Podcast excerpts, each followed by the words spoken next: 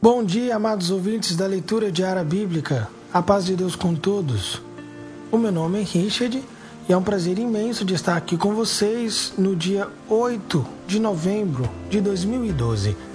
E hoje nós iremos ler ainda o livro de Ezequiel, que nós temos bastante capítulo para nós terminarmos o livro de Ezequiel, mas estamos quase na metade deste livro. Hoje nós iremos ler o capítulo 18 e 19 de Ezequiel. Estamos na tradução Nova Versão Internacional. E façamos essa leitura, queridos, guiada pelo Espírito Santo. Esta palavra do Senhor veio a mim. O que é que vocês querem dizer quando citam este provérbio sobre Israel? Os pais comem uvas verdes e os dentes dos filhos se esbotam. Juro pela minha vida, palavra do soberano Senhor, que vocês não citarão mais esses provérbios em Israel, pois todos me pertencem, tanto o pai como o filho me pertencem. Aquele que pecar é que morrerá. Suponhamos que haja um certo justo que faz o que é certo e direito. Ele não come nos santuários que há nos montes e nem olha para os ídolos da nação de Israel. Ele não contamina a mulher do próximo nem se deita como mulher durante os seus dias de fluxo. Ele não oprime ninguém, mas devolve o que tomou como garantia no empréstimo. Não comete roubos, mas dá a comida aos famintos e fornece roupa para os despidos. Ele não empresta visando lucro nem cobra juros. Ele retém a sua mão para não comer erro e julga com justiça entre os dois homens. Ele age segundo os meus decretos e obedece fielmente às minhas leis. Aquele homem é justo. Com certeza ele viverá. Palavra do soberano Senhor. Suponhamos que ele tem um filho violento, que derrama sangue ou faz qualquer uma dessas outras coisas. Embora o pai não tenha feito nenhuma delas, ele, como nos santuários que há nos seus montes, contamina a mulher do próximo, oprime os pobres e os necessitados, comete roubos, não devolve o que tomou como garantia, volta-se para os ídolos, come práticas detestáveis, empresta visando lucro e cobra juros. Haverá de viver um homem desses? Não. Por todas essas práticas detestáveis, com certeza será morto. Ele será ocupado por sua própria morte. Mas suponhamos que esse filho tenha ele mesmo um filho que vê todos os pecados que seu pai comete, e embora os veja, não os comete. Ele não come nos santuários que há nos montes e nem olha para os ídolos das nações de Israel. Não contamina a mulher do próximo.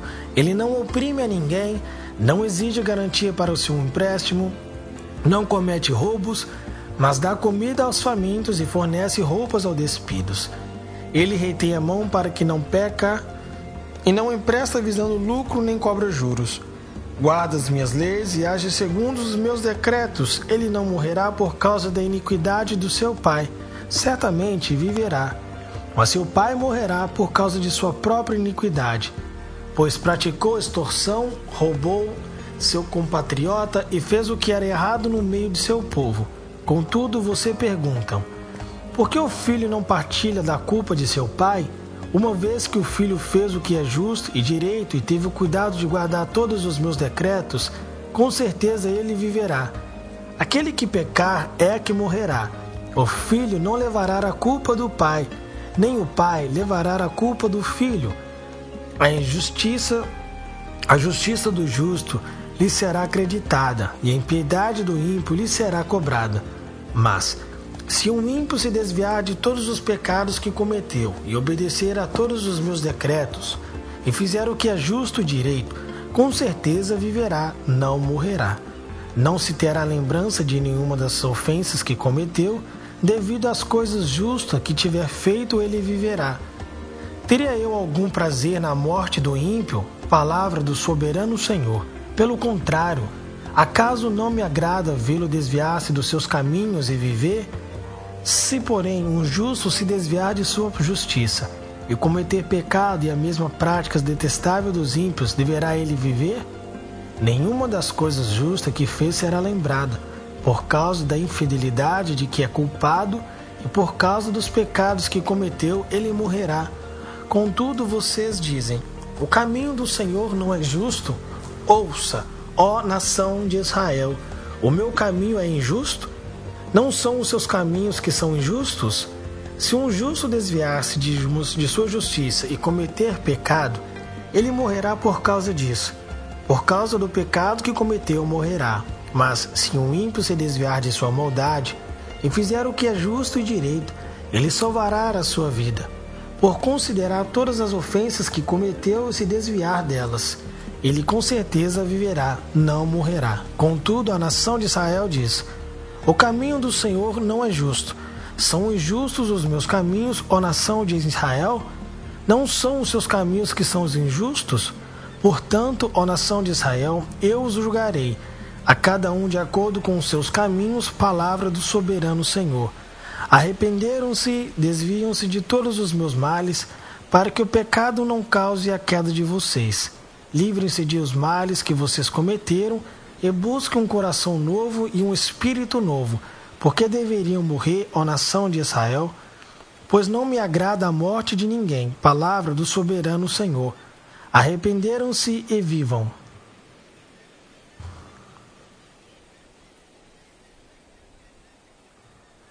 Levante um lamento pelos príncipes de Israel e diga: Que leoa era sua mãe entre os leões? Ela se deitava entre os leãozinhos e criavam seus filhotes.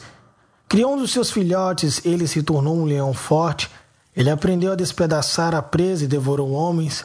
As nações ouviram a seu respeito. Ele foi pego na cova delas. Elas o levaram com ganchos para o Egito. Quando ela viu que suas esperanças não se cumpria, quando viu que se havia ido a sua expectativa, escolheu outro de seus filhotes e fez dele um leão forte. Ele vagueou entre os leões, pois agora era um leão forte. Ele aprendeu a despedaçar as presas e devorou os homens. Arrebentou suas fortalezas e devastou suas cidades. A terra e todos que nela estavam ficaram aterrorizados com seu rugido. Então as nações vizinhas atacaram estenderam sua rede para apanhá-lo, e ele foi pego na armadilha que fizeram. Com os ganchos, elas o puxaram para dentro de uma jaula e o levaram ao rei de Babilônia. Elas o colocaram na prisão, de modo que não se ouvia mais o seu rugido nos montes de Israel. Se sua mãe era como a vide,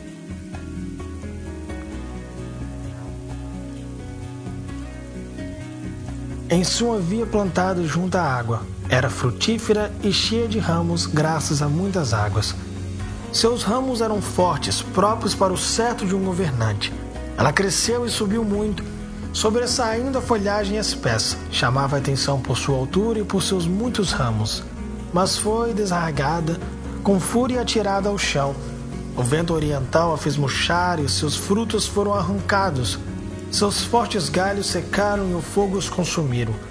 Agora está plantada no deserto, numa terra seca e dissentada. O fogo espalhou-se de um dos seus ramos principais e consumiu toda a ramagem. Nela não resta nenhum ramo forte que seja próprio para o certo de um governante. Esse é um lamento e como lamento deverá ser empregado.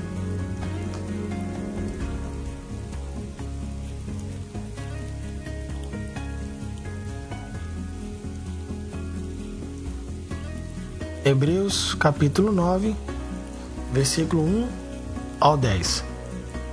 Ora, a primeira aliança tinha regras para a adoração e também um tabernáculo terreno. Foi levantado um tabernáculo na parte da frente, chamado Lugar Santo. Estavam o candelabro, a mesa e os pães da presença.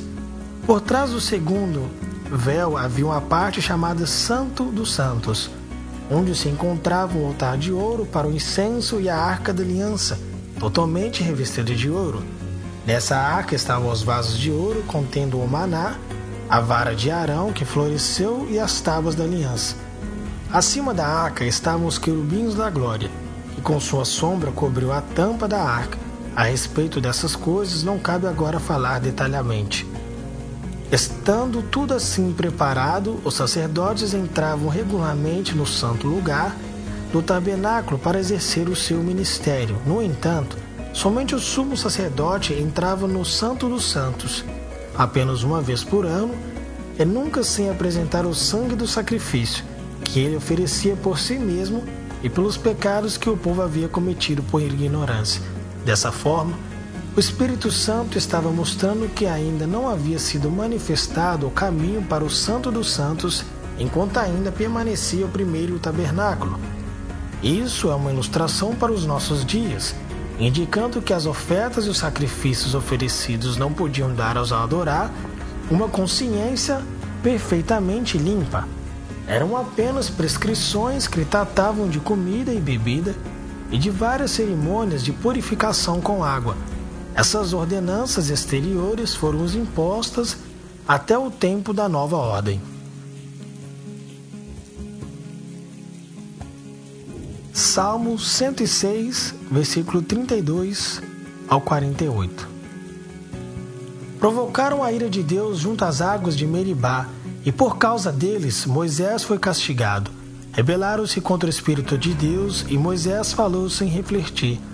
Eles não destruíram os povos, como o Senhor tinha ordenado. Em vez disso, misturaram-se com as nações e imitaram as suas práticas. Prestaram culto aos seus ídolos, que se tornaram uma armadilha para eles. Sacrificaram seus filhos e suas filhas aos demônios. Derramaram sangue inocente, o sangue de seus filhos e filhas sacrificado aos ídolos de Canaã, e a terra foi profanada pelo sangue deles. Tornaram-se impuros pelos seus atos prostituíram-se por suas ações.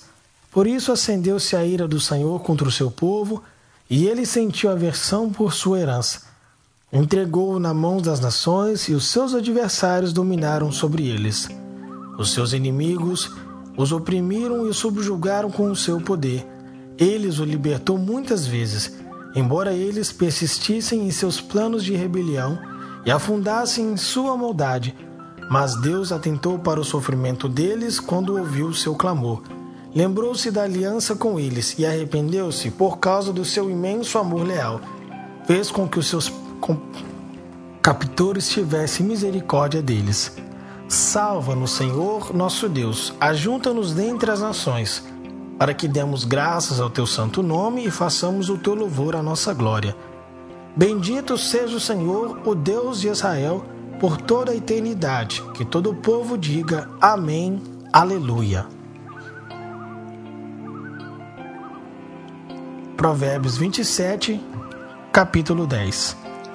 Não abandone o seu amigo, nem o amigo de seu pai. Quando for atingido pela adversidade, não vá para a casa de seu irmão. Melhor é o vizinho próximo do que o irmão distante. Pai que habita nas alturas dos céus, Santíssimo, glorioso Deus, te damos graça pelo teu amor, pela tua misericórdia. Cada leitura que nós lemos é um ensino que nós aprendemos e com isso como pegamos cada classe e possamos praticar elas na escola da vida. Senhor, que este livro, estas matérias estas leituras, estes exemplos, esses ensinamentos e doutrina nos venha cair e ser ampla nas nossas mentes para que nós possamos entender e assim depositá-las elas em nossos corações, praticando conforme o teu querer. Pai Santo, perdoa-nos se nós pedimos demais ou se nós não soubemos pedir pois pecamos por não conhecer as tuas escrituras sagradas. Mas, Senhor, se tu nos abrir estas linhas, os teus segredos, revelarmos para nós que somos humildes e puros de coração, pois aceitamos a tua palavra acima de todas as coisas e confessamos que tu é o nosso Deus e o teu Filho é o nosso Salvador. Assim possamos, Senhor, ser mais perfeitos perante a tua presença e quando alcançarmos a perfeita santidade, possamos estar junto contigo na tua glória. Pai de infinita bondade, essas coisas colocamos nas tuas mãos, pedindo em nome de teu Filho Jesus Cristo, aquele que é bendito e vive para o todo sempre. Amém.